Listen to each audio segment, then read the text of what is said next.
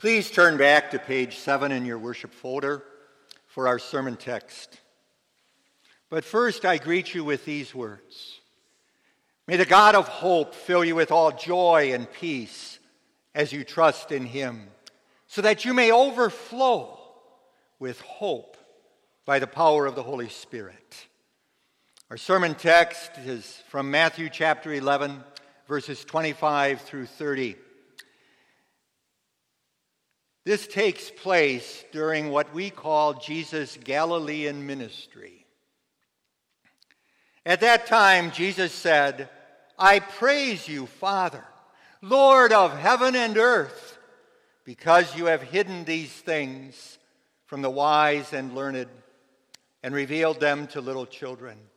Yes, Father, for this is what you were pleased to do. All things have been committed to me by my Father. No one knows the Son except the Father, and no one knows the Father except the Son, and those to whom the Son chooses to reveal him. Come to me, all you who are weary and burdened, and I will give you rest. Take my yoke upon you and learn from me, for I am gentle and humble in heart, and you will find rest for your souls. For my yoke is easy and my burden is light. Here ends our text. You are invited. Even the word generates excitement. How many invitations have you received already this year? For our younger members, maybe it was an invitation to a birthday party. For our older members, maybe it was for a 70th, 80th, or 90th birthday party. Graduation invitations? What about a June wedding invitation? But not all invitations are printed. Sometimes a friend may invite you for a play date or a sleepover for our younger members. For our older members, maybe a friend called you and invited you to come out to lunch with them. Or maybe someone invited you to come over for some beverages and some Braves baseball.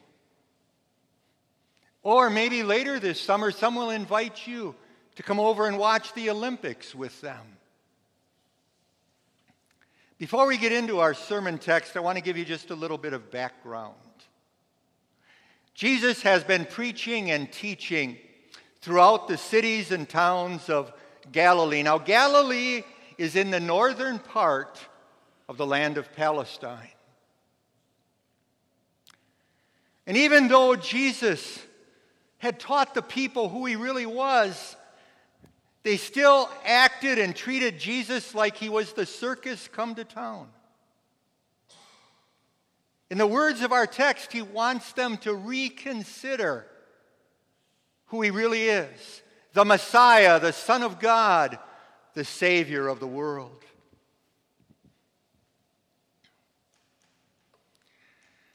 Look at verses 25 to 26. At that time, Jesus said, I praise you, Father, Lord of heaven and earth, because you have hidden these things from the wise and learned and revealed them to little children. Yes, Father, for this is what you were pleased to do. Jesus is true God, true man in one person. In our text, he is speaking to his heavenly Father according to his human nature. He praises his Father for all that he is doing. He praises him for his marvelous plan of salvation. And we can summarize that maybe into five points. The Son of God became a human being and lived a perfect life for us. He died the all atoning death for us. He rose again from the dead for us. He ascended into heaven to rule all things for our good. And He has promised to come again to take us to be with Him in heaven. It sounds rather simple, doesn't it? Until we engage that sinful human reason and logic, how can a Jew who died on a cross 2,000 years ago pay for the sins that I committed yesterday, or maybe the sins I committed this morning already, or the sins I'm going to commit tomorrow? Sinful human logic would say, come on, get real. You expect me to believe that? And yet, what does the youngest Sunday school child know?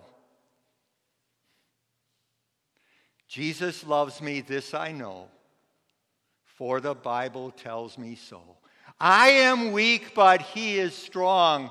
And then later, he who died, heaven's gate to open wide.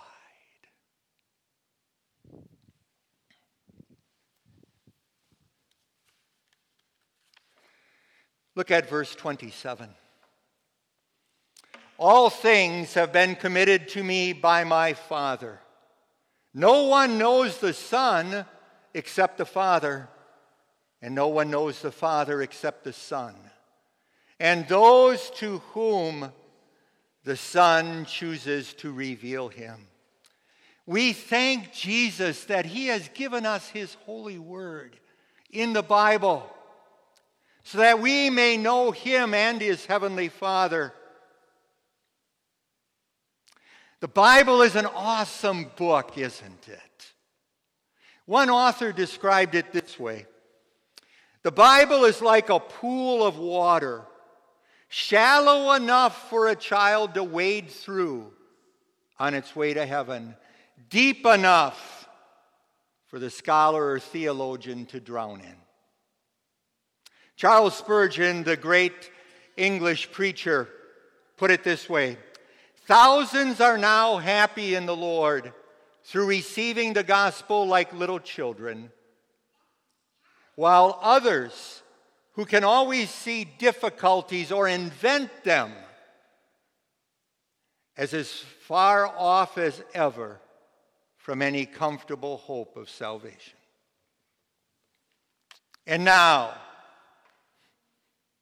listen to this incredible invitation from Jesus the Christ Come to me all you who are weary and burdened, and I will give you rest. Take my yoke upon you and learn from me, for I am gentle and humble in heart, and you will find rest for your souls. For my yoke is easy, and my burden is light. These words may sound very familiar to some of us. And yet, do we have a clear picture of what Jesus is talking about here? What is a Y O K E? Yoke. It's not the inside of an egg. It's a piece of wood that is contoured. And then it has two loops, either of wood or of rope, that is placed on the neck of oxen. And those oxen then are joined together side by side, and there's a long shaft that goes back to the cart or to the plow. The yoke enables those two animals to work together, to be more productive, and to work in harmony. Jesus probably made many yokes for oxen as he was growing up, working with his father in his carpentry shop. For us, a modern picture perhaps is better captured not with oxen, but with the Budweiser Clydesdales. Those are some awesome animals, aren't they?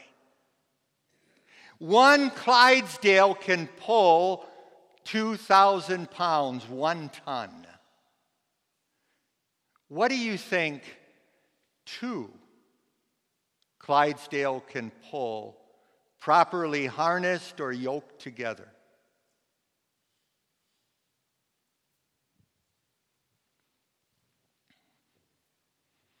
Twenty-seven thousand pounds, thirteen and a half tons. Imagine being yoked together, not with an oxen or with a Clydesdale, but with Jesus the Christ. This is the invitation Jesus extends in our text. This is an incredible invitation. You see, Jesus doesn't offer to share our burden with us, He wants to remove the burden from our sin, from our guilt, from our daily stress. He's going to take all the weight of that upon himself. And yet he doesn't stop there. He is willing to even carry us. Listen to how Jesus describes himself in verse 29. For I am gentle and humble in heart. Jesus is the most understanding person in the universe. When Jesus says he is gentle, he lets us know that he is approachable. The natural posture for Jesus is not the pointing, accusing finger, its arms extended and opened wide. When Jesus says he is humble, he is letting us know that he is accessible. We are Jesus' highest priority.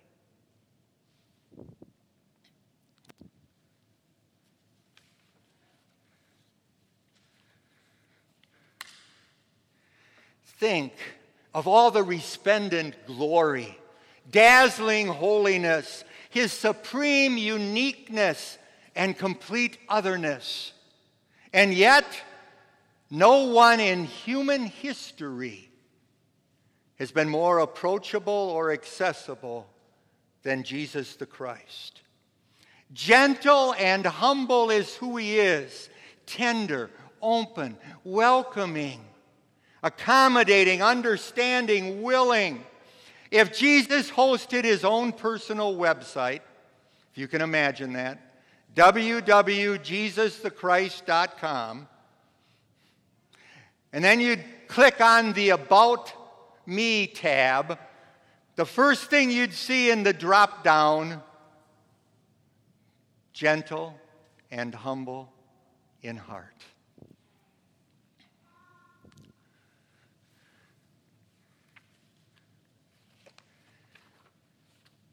And sometimes the burden seems too great, doesn't it? Just too heavy. I've recorded a number of statements that people have made to me over the years, especially in this past year of COVID 19. Oh, Pastor, I know all of that, but what about right now? What about today? What about the burdens I carry with me every day? Chronic illness, never feeling just right, always in pain. Raising my children as a single parent. My marital problems are huge. The challenges of raising teenagers in the world we live in. And teenagers, I've heard you say this putting up with my parents. They are so old school. Pastor, you just don't know what it's like for me. I don't know if I'm going to have a job from one day to the next. Do you know how hard it is to work in that negative work environment? Pastor, have you looked at any of the prices of commodities today? Pastor, they're soaring from groceries to gravel, from lumber to linen. It's tough being single and very lonely. Pastor, getting old is hard and painful. You know, those people are all right. I don't know what it's like for them or for you on a daily basis. But I do know someone who does Jesus the Christ, who is humble and gentle in heart.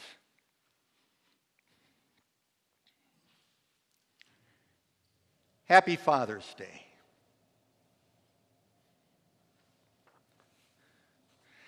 Fathers, please teach your children that life is tough in the real world and that life is not fair you don't always win. Sometimes you lose. Sometimes you don't get a trophy just for showing up. Fathers, let your children know that you are weary, that you are burdened, and let them know where you go. Teach them to accept Jesus' daily incredible invitation come to me.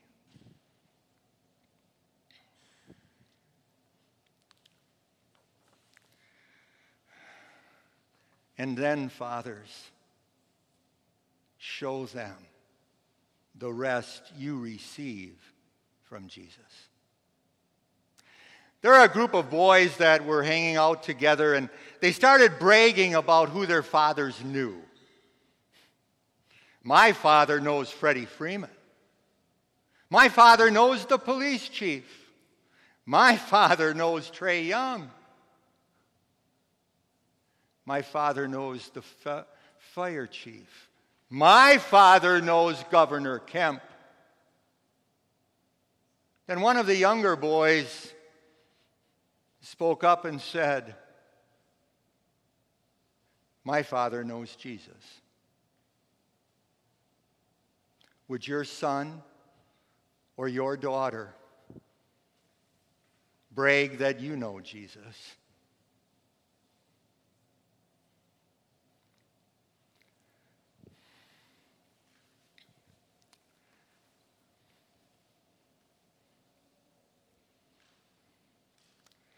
Fathers, do your children see you reading the Bible?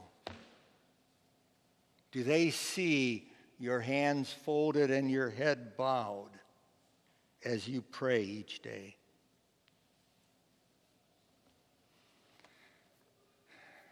Fathers, I'm asking you to make a commitment today. Not to me, but to your children and to Jesus Christ that your children will see you with an open Bible and praying hands.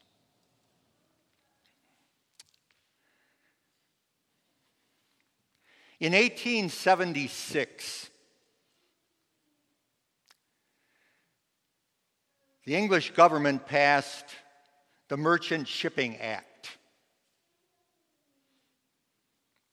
This act declared that every single ocean going ship had to have a mark on its bow.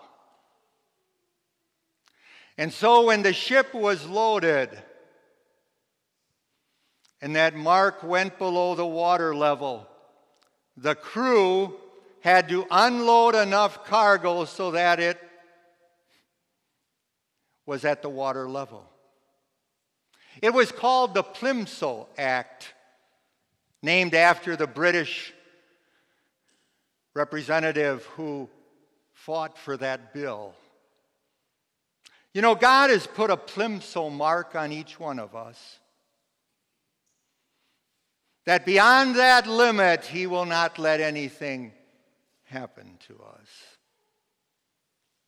I don't know about you, but in my life, sometimes I challenge Jesus if He really knows where the mark is. I remind Him that the mark is here, not here. I can't breathe underwater. And even though we may think our ship is sinking, Jesus is faithful. And Jesus is gentle and humble in heart.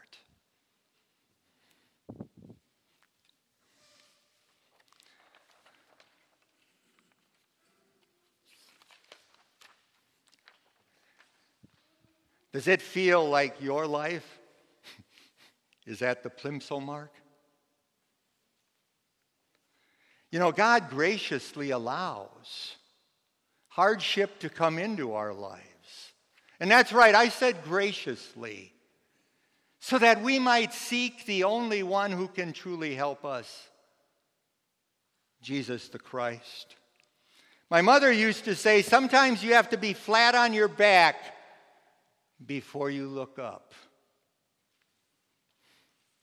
When we seek Jesus in times of trouble, he takes us to His Word.